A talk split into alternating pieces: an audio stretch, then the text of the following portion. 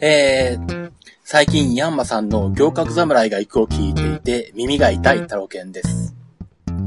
えー、前回ですね、えー、去年買った MacBook Air を、えー、買ってくださる方は募集しますというふうに、えー、この番組の中でお話ししましたら、えー、まあ、ありがたいことにですね、えー、ご購入いただける方が、えー、見えまして、えー、めでたくですね、あのー、MacBook Air にせんじゅうねんモデルの方はですね、えー、そちらの方に、えー、まあ、嫁入りすることになりました。えーと、まあ、今まで、こうやって Mac をですね、買い替えで、まあ、前のやつを、まあ、売却するときですね、まあ、Yahoo オークションとかに出してたんですけど、まあ、やっぱりあれですね、Yahoo オークションとかで全く知らない人の手に渡るよりも、まあ、まあ、知ってる方と言い方は変なんですけども、まあ、リスナーの方とか、何かしら、こう、あの、関わりのある方とか、馴染みのある方とかに、まあ、使っていただける方が、なんとなく気持ちがいいですね。まあ、ある程度自分が使ってると愛着もあるんで、あのー、ね、あの、楽しんで使っていただけたらと思います。で、前回もちょっとちらっと言ったんですけども、今回ですね、あのー、ファイナルカットの方も、えっと、ちょっと買っていただける方がいましたら、あのー、お願いしたいと思ってですね、まあ、えー、今回はまあファイナルカットを、えー、っと、買っていただける方募集ということで、えー、一通りお話ししたいと思います。で、これがですね、えー、っと、さん世代ありまして、えー、っと、まず一番新しいやつですね。まあ今現行はファイナルカットじゅうになって、アップストアからダウンロード販売になったんですけども、まあそのいっこまえの、まあパッケージで一番、あの、パッケージで売っていた一番最後のタイプ、えー、ファイナルカットスタジオスリーですね。えー、これのアップグレード版になります。えー、っと、旧バージョンずっと持ってたんで、アップグレードを買ってるもんですから、えー、ファイナルカットスタジオスリーアップグレード版。えっと、M 型番で言うと エムビーよん、あ、ごめんなさい。エムビーろくよんさんジェー スラッシュ A ですね。まあ、にせんきゅうねんしちがつのにじゅうさんにちに発売されたものになるんですけども。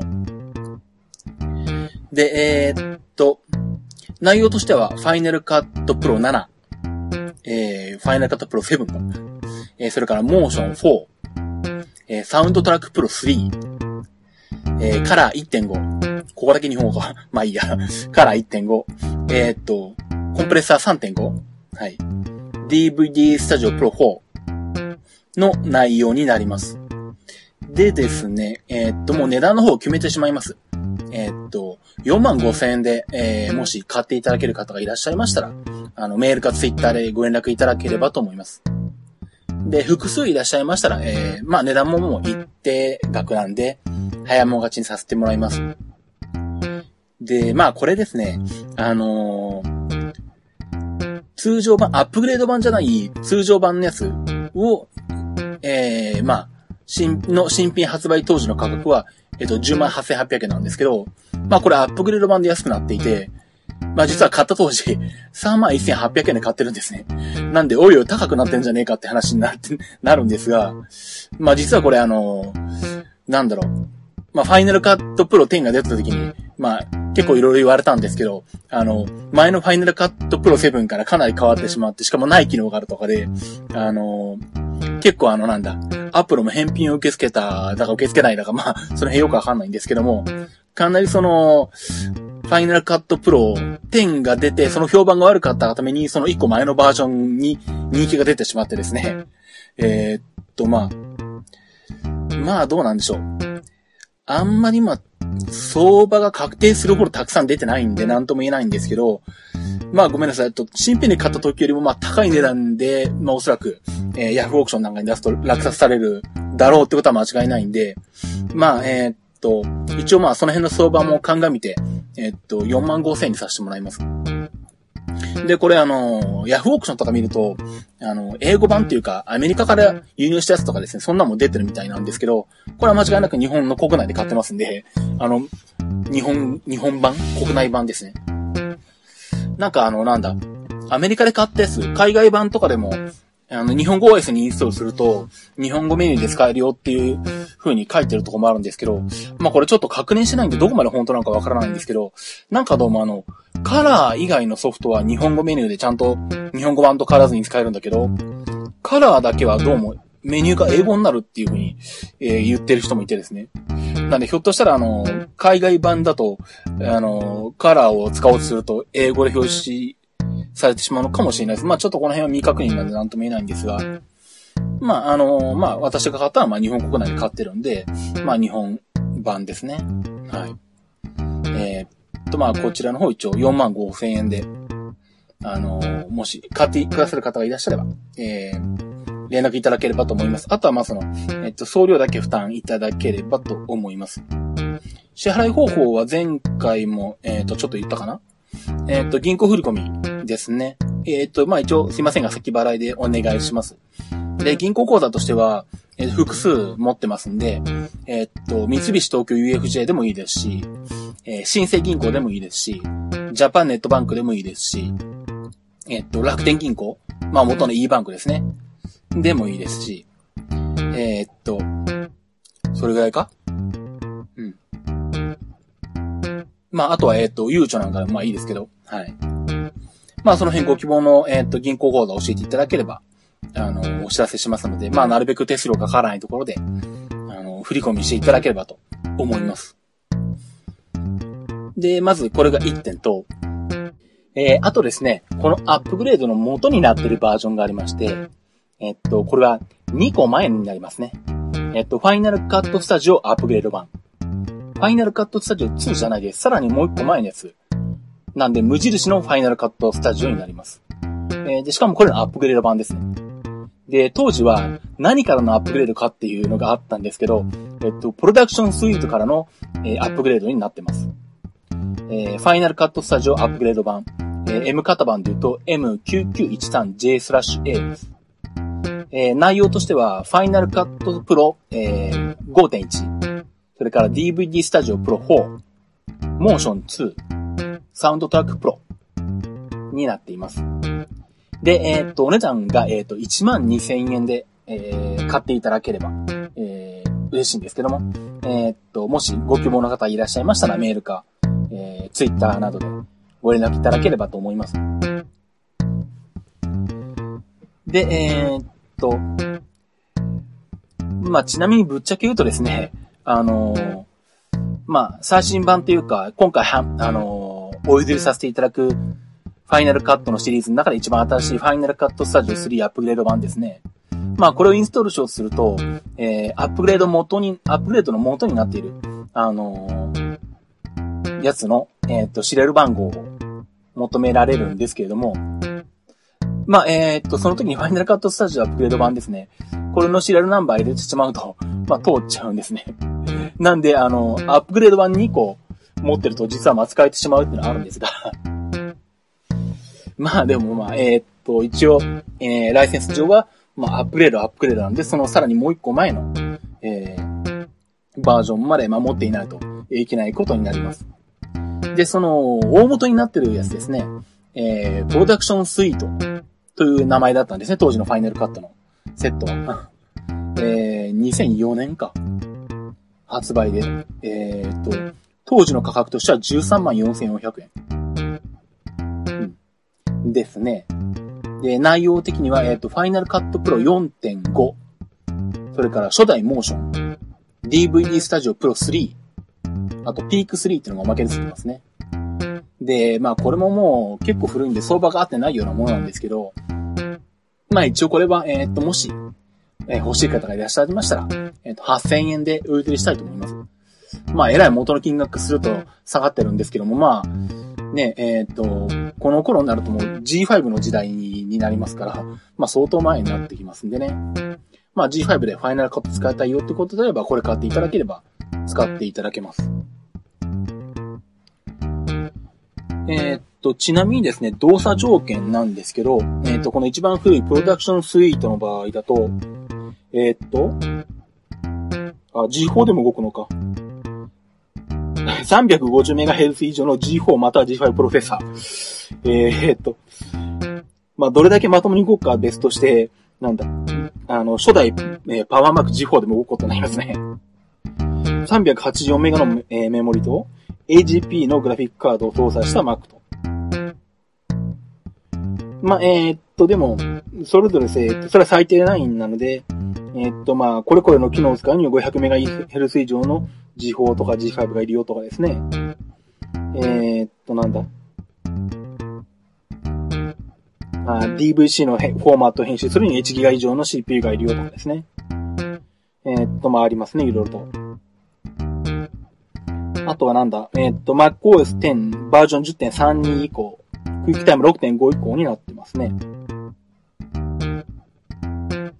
で、えー、っと、サウンドトラック及びライブタイプのコンテンツには じゅうよんギガ のディスクの空き容量が必要と。まあ、これは Final Cut Pro エイチディー の動作環境か。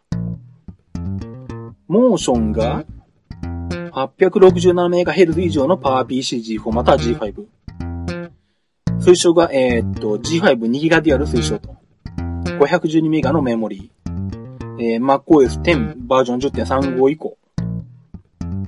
せんにじゅうよんかけるななひゃくろくじゅうはち 以上の解像度のディスプレイと。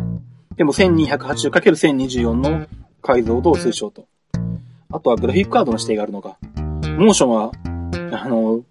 めちゃくちゃ要求が高かったんですね。あの、モーション出た当時ですね。あの、まあ、最低ラインはまあ ジーフォー とかでもいいよとは言ってるんですけど、推奨環境が、えー、っと、ジーファイブ にギガ デュアルだったんですが、えー、っと、当時 ジーファイブ にギガ デュアルって、あの、一番上の機種だったんですよね。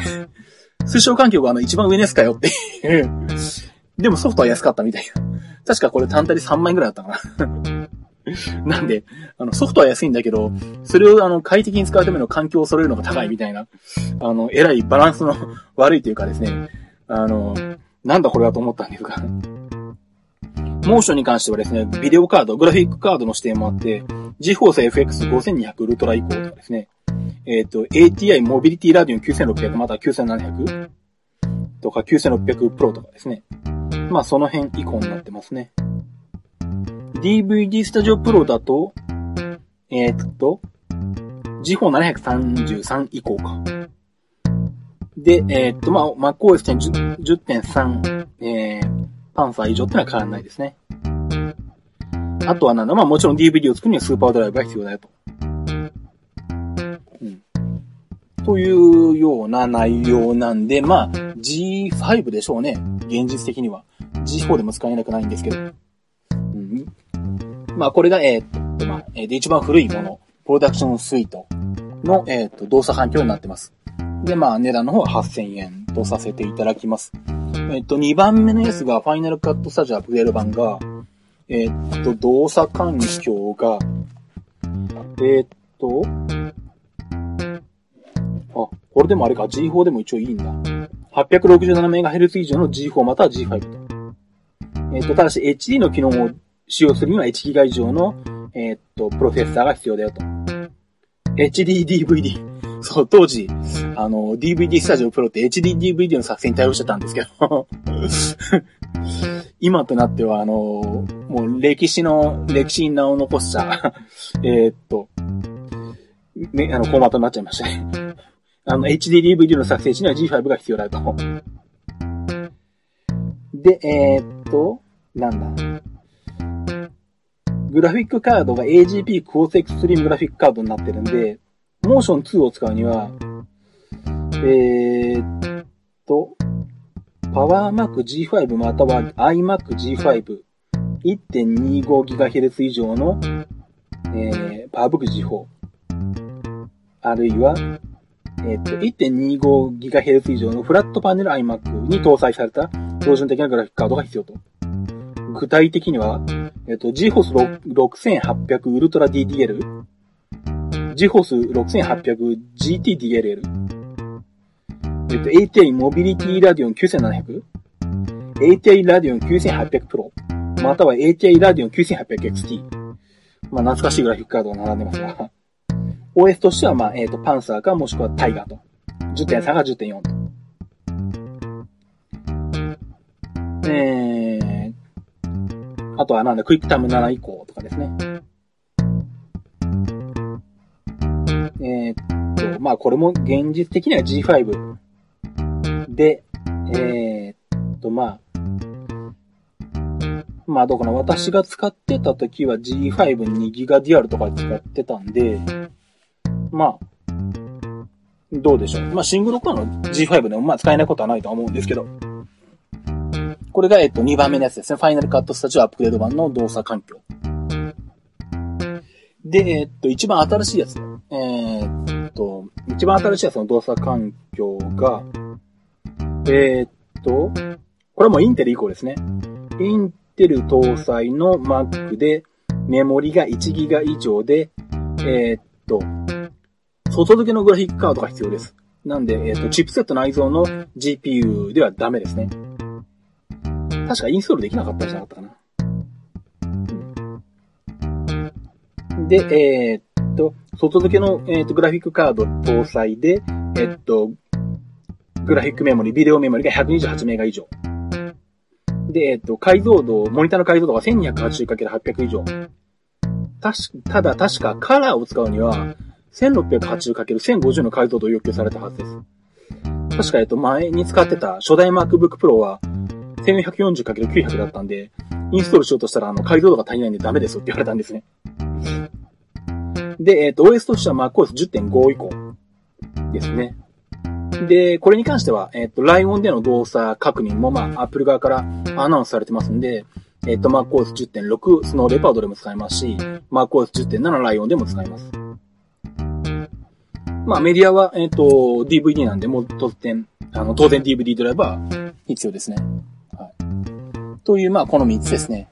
えっと、一番新しいのがよんまんごせんえん。一個古いのがいちまんにせんえん。えー、っと、一番古いのがはっせんえん。で、これ全部合計するとろくまんごせんえんになるんですけど、えー、っと、全部セットでしたら、えー、っと、セット価格ろくまんえんちょうどにさせていただきます。なんで、これみっつ全部買っていただくと、あのー、アップグレードの大元から全部揃いますんで、ファイナルカットスタジオスリーの、えー、っと、正式なというかですね、あの、ちゃんとしたあのライセンス通りの仕様になりますね。で、あと、こういうソフトの販売の時に、たまに聞かれることがあるんですけど、あの、ユーザー登録できるんですかっていう、あの、質問がよくあるんですね。で、例えばなんだろう、アドビのあの、Photoshop とかイラストレーターとか、アドビのソフトですと、あの、例えば、私が誰かにこう、Photoshop の、まあ、えー、っと、いっこまえのバージョンとか売る場合ですね。まあ、正式ユーザー、で、権利譲渡という形で売る場合だとどうするかっていうと、アドビに、あの、経理譲渡申請書っていう書類を書いて提出するんですよ。そうすると、アドビでの登録上、正式に新しい、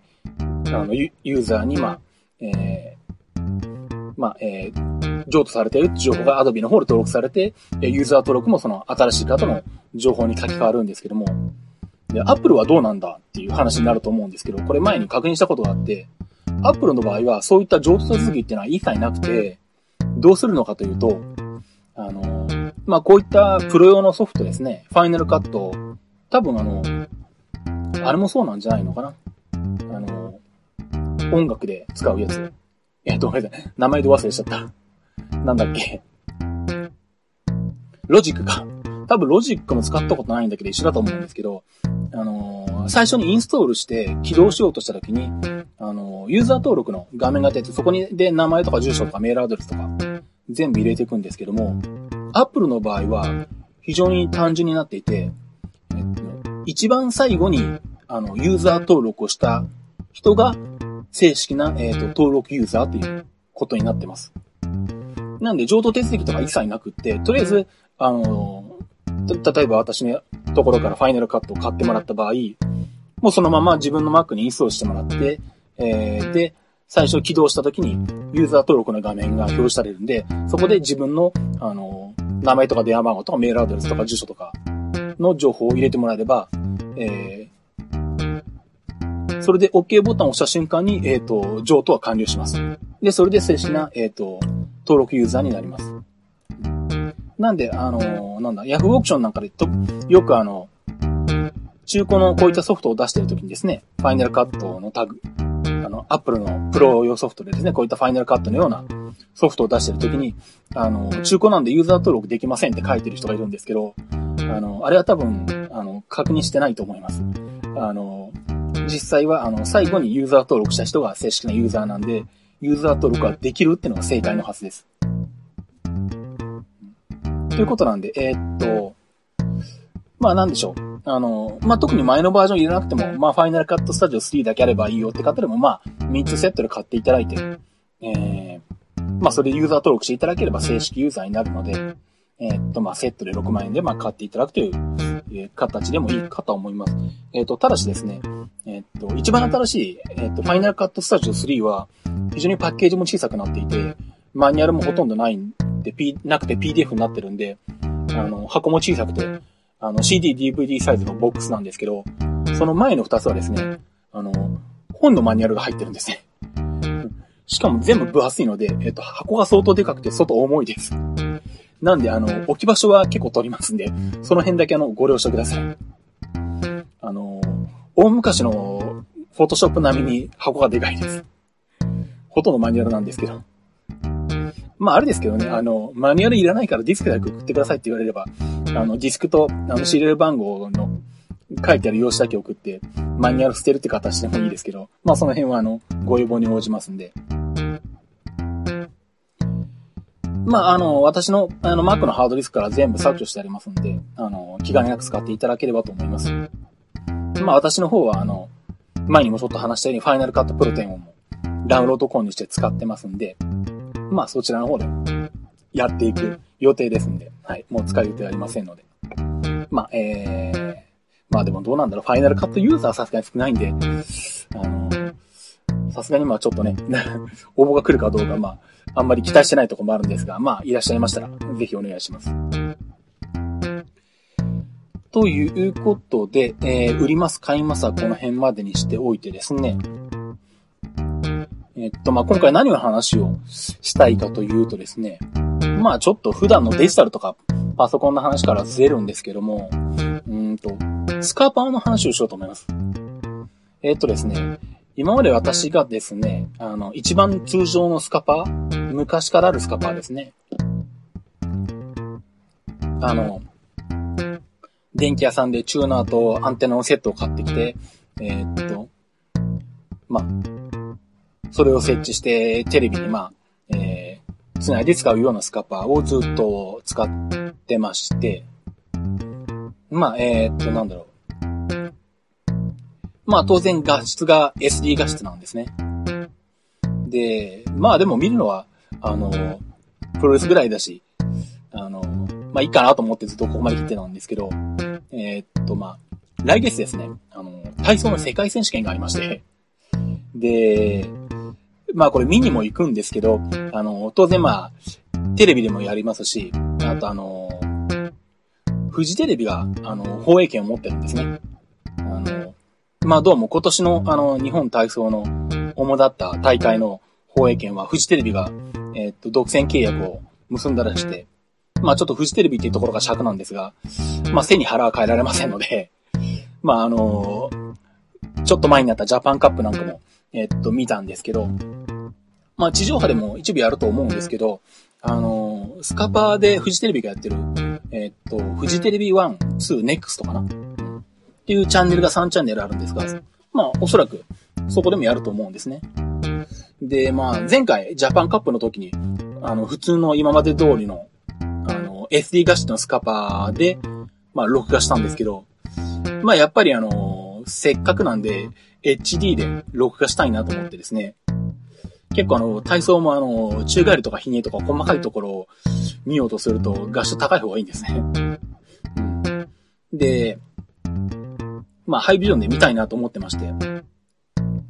で、そうすると、えっ、ー、とですね、えー、スカパーを、えっ、ー、と、上位のものにというか、あの、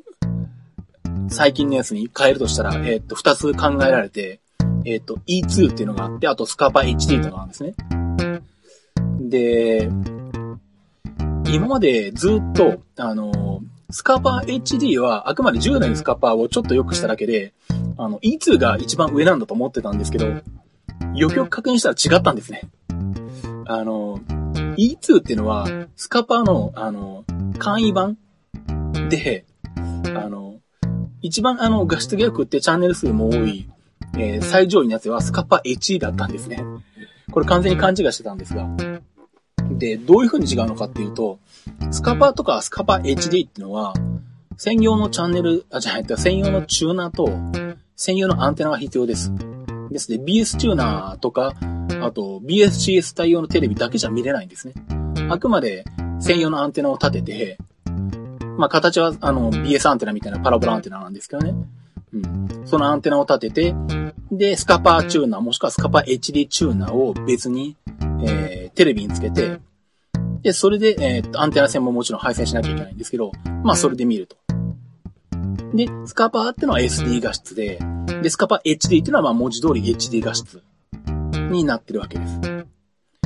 で、基本的に、えっと、多分全部が全部ほぼやってるのかな。えっと、やってる、えっと、チャンネル、番組もまあ、スカパーもスカパー エイチディー も同じで、まあ本当に番組が、えっと、エスディー から エイチディー になると。まあといっても実際はスカパー エイチディー で見ても、あの、エスディー 画質ってケースもあり得るんですけど、まあ一応、あの、スカパー エイチディー は、あの、スカパーの、あの、画素、あの、画質が高い版という風な位置づけになっています。で、じゃあ イーツー は何なのかっていうと、イーツー ってのは、あの、まあ、スカパーの一種なんですけど、専用のアンテナと専用のチューナーが必要ないんですね。で、いわゆるあの、なんだ、テレビとか ディーブイディー とかあのブルーレイレコーダーを買うときのあの、ビーエスシーエス チューナーと言ってるやつの シーエス の部分が イーツー に当たるわけですね。まあ、もうちょっと言うと、あの、ひゃくじゅうと シーエス か。うん。なんで前はスカパーいちてんなんて言い方もしてたのかな。なんで、この イーツー っていうのは、その、いわゆる ビーエス デジタルアンテナと、それからあと ビーエスシーエス に対応しているテレビとか、ビーエスシーエス チューナーが入ってる、えー、レコーダーがあれば、えー、特に機器は、あの、特別用意しなくても、契約するだけで見れるっていう形になってます。ただし、あの、やってるチャンネル数が少ないんですね、スカパーよりも。うん。スカパーがひゃく何十曲かにひゃく何十曲かわかんないんですけど、イーツー がそれよりひゃくとかもっと少ないのかな、うん、結構やってるチャンネルが少ないです。で、あと イーツー に関しては画質も エスディー 画質です。これすっかりあのなんだ最近のテレビであのなんだ見れるようになってるんで、すっかり エイチディー でやってるもんだと思ってたら、よくよく調べたら イーツー は エスディー らしいです。なんであのじゃあ何のメリットがあるのかというと、その専用のチューナーとのアンテナがいらなくて。ビーエス チューナー、ビーエス アンテナと、あの、ビーエス チューナーですね。ビーエス デジタルチューナーが入ってれば、まあ大体 シーエス デジタルチューナーも必ず入ってますんで、まあ要はその、ビーエス を使える環境にある人だったら、申し込みするだけで簡単にスカパーが見れますよっていう。まあ要はあの、えっと、敷居が低くなっていて、まあ、えー、まあ簡易版になっているスカパーなんですね。それがまあ イーツー の位置づけだということが、まあ今回私も初めて知りました。というので、まあ、当然、まあ、スカパー エイチディー にしたわけです。で、スカパー エイチディー にするにあたってですね、えっと、じゃあ何が必要なのかというと、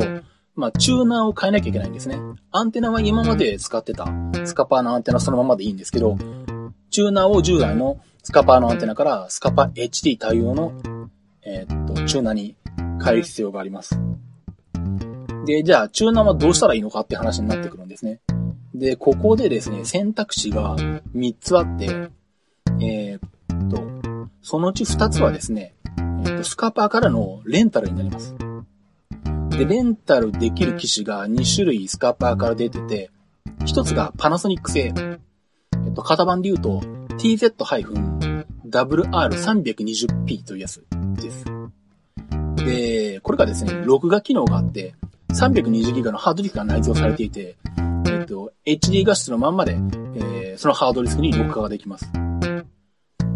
で、あと、ダブルチューナーになっています。で、なんで、やろうと思えば、えっと、スカパーの、えっと、にばん組を同時に録画とかもできます。ただし、ダブルチューナーの機能を使うには、アンテナの方も、あの、にルームアンテナとか、マルチ衛星アンテナとか、あの、っていうのがあるんですけど、あの、要は、普通のスカパーアンテナだと、えっと、アンテナからいっぽんしかアンテナ線が出ないんですけど、あの、このにルームアンテナとかマルチ衛星アンテナっていうのは、あの、アンテナ線がにほん刺さるようになってるんですね。で、そのにほん引っ張ってきて、このパナソニックの、あの、ダブルチューナーの、スカパー エイチディー チューナーにつなぐと、えー、まあ、裏番組同時録画とかできるようになるわけですね。まあ、ただ私はそこまでいらないんで、あの、アンテナは変えずに、まあ、チューナーはいっこしか必要ないんですけれども、まあ、とりあえずやろうと思えば、このパナソニックのやつは、そういうこともできます。で、あとですね、ただこれだとハードディスクに録画しただけだと、あと、残せないじゃんって話になってくるんですが、こいつがですね、えー、っと、ネットワークダビングに対応してます。なんで、要は、えー、っと、手持ちのブルーレイレコーダー、ディーブイディー レコーダーで、この、スカパーのネットワークダビングに対応する、するやつ。まあ、えっと、スカパー エイチディー 録画って言うんですけど、スカパー エイチディー 録画に対応してるブルーレイレコーダーとか ディーブイディー レコーダーとかを持ってれば、えっと、両方、あの、ラン で繋ぐことで、えっと、ネットワーク経由でダビングもしくは、えー、ムーブが、えっと、できるわけですね。なんで、このパナソニックのスカパー エイチディー チューナーのハードディスクに一回録画して、そいつは、そいつをネットワーク経由で、あの、手持ちの ディーブイディー レコーダーとかブルーレイレコーダーのハードディスクにコピーもしくはムーブして、そこからブルーレイか ディーブイディー に焼くということまでできるわけです。まあ、あの、ディスクに残したい人にはまあ、これがまあベストな形ですよね。で、こいつがですね、えっと、スカパーとレンタルのみで、レンタル料金が月額きゅうひゃくよんじゅうごえんになってます。で、ただし、えー、っと、今月いっぱい、くがつさんじゅうにちまで、えー、っと、このレンタルチューナーがろっかげつかん無料というキャンペーンやってます。なので、えー、っと、まあ、今月中に申し込むと、えー、っと、このチューナーがろっかげつかん無料で使えます。まあ、ろっかげつ中に返しちゃってもいいんでしょうね、きっとね。うん。まあ、ひょっとしたらじゅうがつに入ってもまた新しいキャンペーンやるのかもしれないんですけど、まあ、とりあえず今のところは今月いっぱいになってます。で、もう一つ。えー、っと、まあ、これも、あの、レンタル料、はあの、半月、半額、あと半年無料キャンペーン適用になるんですけど、えー、っと、もう一個、まあ、安いというか、下位の、えー、っと、チューナーがあって、メーカーが ヒューマックス です。で、型番で言うと エスピーエイチアールにひゃくエイチ。で、こっちはちょっと安くなっていて、月額ろっぴゃくさんじゅうえんなんですけども、何が違うのかというと、えっ、ー、と、録画機能が、えっ、ー、と、ないというか、えっ、ー、と、なんだ、ハードディスクが内蔵されてないです。なんで、この、えっ、ー、と、ヒューマックス のチューナー単体では録画ができないです。ただ、こいつもスカパー エイチディー 録画に対応してて、あの、ラン に接続することができるんで、こいつ単体じゃ録画できないんだけど、あの、スカパー エイチディー 対応の録画機器を持ってれば、そ、あの、このチューナーからネットワーク経由で、えっと、手持ちの ディーブイディー レコーダーとかブルーレイレコーダーに録画することができます。で、その場合はあれかな、エーブイマイス 経由になるのかな。あの、エーブイマイス って言って、あの、録画機器のあの、リモコンのように赤外線をこう、発射して、あの、録画機器に録画よくする機能ですよね。あの、昔は結構出た当時は流行ったんですけど、最近あんま聞かないんですが。えー、っと、まあ、えー、特に録画まで、えー、まあ、ハードディスク内蔵じゃなくてもいいよとか、ダブルチューナーじゃなくてもいいよって方だったら、まあ、月額ろっぴゃくさんじゅうえんで、えっと、こっちを借りるっていうのも一つの方法です。で、ただですね、ネットで見るとちょっとこいつは難があってですね、どうもあの、排熱がうまくいってないケースがあるらしくて、熱でフリーズすることがあるらしいです。パソコンかよって話なんですけど、まあ、最近の エーブイ 機器なんてパソコンみたいなもんですからね。なんで、ネットで見てると、あの、熱でフリーズしてて、録画予約してたのに撮れなかったとかっていう話が、たまにちらほら出てるんですね。なんで、ちょっと微妙なところはあります。まあ、ただこの、なんだろう、この、パナソニックのにしても、ヒューマックス のにしても、まあ、ろっかげつかん、レンタル料無料で借りれて、で、しかもこの無料期間の間に、例えば先にパナソニックの方借りといて、途中で ヒューマックス に変えるとか、逆、その逆に ヒューマックス の方を借りといて、例えばさんかげつかん使って、やっぱダメだと思ってパナソニックに変えるとかしてもろっかげつかん無料っていう期間は、あの、ろっかげつかんはど、どっちを借りてても無料なんで、あの、まあ、お試しで、あの、どっちかから使って途中でと、あの、変えるっていう手もありますね。で、このふたつは、えっと、レンタルのみになってます。で、さらにもういっこ、えっと、購入できるやつっていうのがあって、これがですね、ソニーから出てます。ソニーの、えっと、ディーエスティーエイチディーワン という型番のやつですね。で、これは販売のみで、えっと、だいたいいちまんにせんえんぐらいで売ってます。まあ、価格コムでいちまんにせんえんよりちょっと安いぐらいからかな、いちまんせんえんだいとか、だいたいまあいちまんにせんえんぐらいですね。でこれもえっ、ー、とハードディスクは内蔵してないんですけども、スカパー エイチディー ロッカーには対応してるんで、えっ、ー、とスカパー エイチディー ロッカーに対応してる手持ちのロッカー機器にロッカーすることができます。で最初はこれ買おうかなと思ったんですよ。レンタルよりもまあ買っちゃった方が安いし、値段もそんな高くないんで。ただ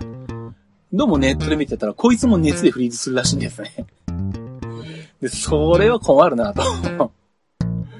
うん、とりあえずあの取れないと困るんで、今回の世界体操選手権は。なので、えー、っと、とりあえず一番安牌のパナソニックをレンタルしました。えー、っと、まあ、実は今日ちょうど届いて、さっき設置したばっかなんですね。まあ、まだネットワークの設定やってないんで、ロック予約とかは試してないんですけど、まあ、とりあえず、あのー、繋いで、えー、っと、ちゃんと映ってます。で、ただあの、なんだ、まあ当然スカパー エイチディー なんで エイチディーエムアイ で繋ぐんですけど、うちのテレビがあの エイチディーエムアイ の入力がいっこしかないんですよね、古いんで。なんでまあ仕方なくあの、えー、の エイチディーエムアイ 切り替え機を通してあの繋いでるんですが。まあこの後、えー、っと、ネットワークでロッカー設定して、まあロッカー役のせあのテストなんかもそのうち や, やってみようと思ってますけど、うん、まあ一応こんな形でスカパー エイチディー にしてみました。まあまた、えっ、ー、と、いろいろやってみたらまたそのうち感想なんかもレポートしたいと思います。あ、で、あと、まあ、えっ、ー、と、まあこれ補足なんですけれども、えっ、ー、と、実はもう一個スカパーと名の付くチャンネルがあってですね、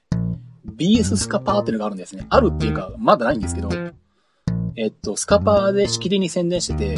えっ、ー、と、ビーエス スカパーっていうのがじゅうがつついたちに開局します。えっ、ー、と、じゅうがつついたちのごぜんじゅういちじから始まります。で、これは ビーエス のにひゃくよんじゅういちチャンネルで、えー、スタートします。で、一瞬これ聞いたときは、え、これだったら別にあの、チューナーいらなかったのかと思ったんですけど、よくよく喋ったらそういうわけじゃなくて、あのー、言ってみれば、あの、スカパーの、えっ、ー、と、宣伝チャンネルです。ビーエス のあの、にひゃくよんじゅういちチャンネル、いちチャンネルだけを使って、あの、スカパーの、えー、っと、スカパーではこんな番組がやってますよとか、こんな楽しみ、楽しいも、あの、見方がありますよとか、あとあの、なんだ、まあ、たまにそのスカパーでやってるような、その、まあ、スカパーじゃないと本来見えないような番組を、まあ、あの、流したりもするらしいんで、まあ、これは無料だもんですから、あの、ビーエス デジタル見てらっしゃる方は、まあ、あの、じゅうがつついたち以降、あの見ていただければ、あの、まあ、見たいものがちょうどやってればラッキーかと思うんですけど、まあ、あくまでその、なんだ、ビーエス デジタル見てる人に、えっと、スカパーの一部をチラ見させて、あの、スカパー契約してねっていう宣伝のチャンネルですね。うん。ということなので、この ビーエス スカパーっていうのは、あの、スカパーとは全く違う、あの、内容は全く違うものです。はい。というような感じで、えー、っと、今回はスカパーの話をダダッとしてみました。はい。えー、っとですね。では、えー、っと、アイティーエムアイティー のハッシュタグがありまして、シャープ アイティーエムティー になっています。あと、私のタロケン、私タロケンの、えー、っと、ツイッターアカウントの方が、アットマークタロケントークになってます。アットマーク タロケントーク。では、えー、っと、久々に、えー、っと、短期間で、えー、っと、更新しました。アイティーエムアイティー でした。はい。ではまた次回の アイティーエムアイティー でお会いしましょう。ではバイバイ。さ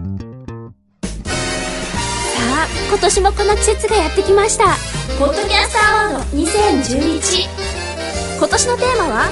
ポッドキャスターが揃いも揃ってポッドキャスティングについて考えてみた。ポッドキャストって意外といいんじゃない ？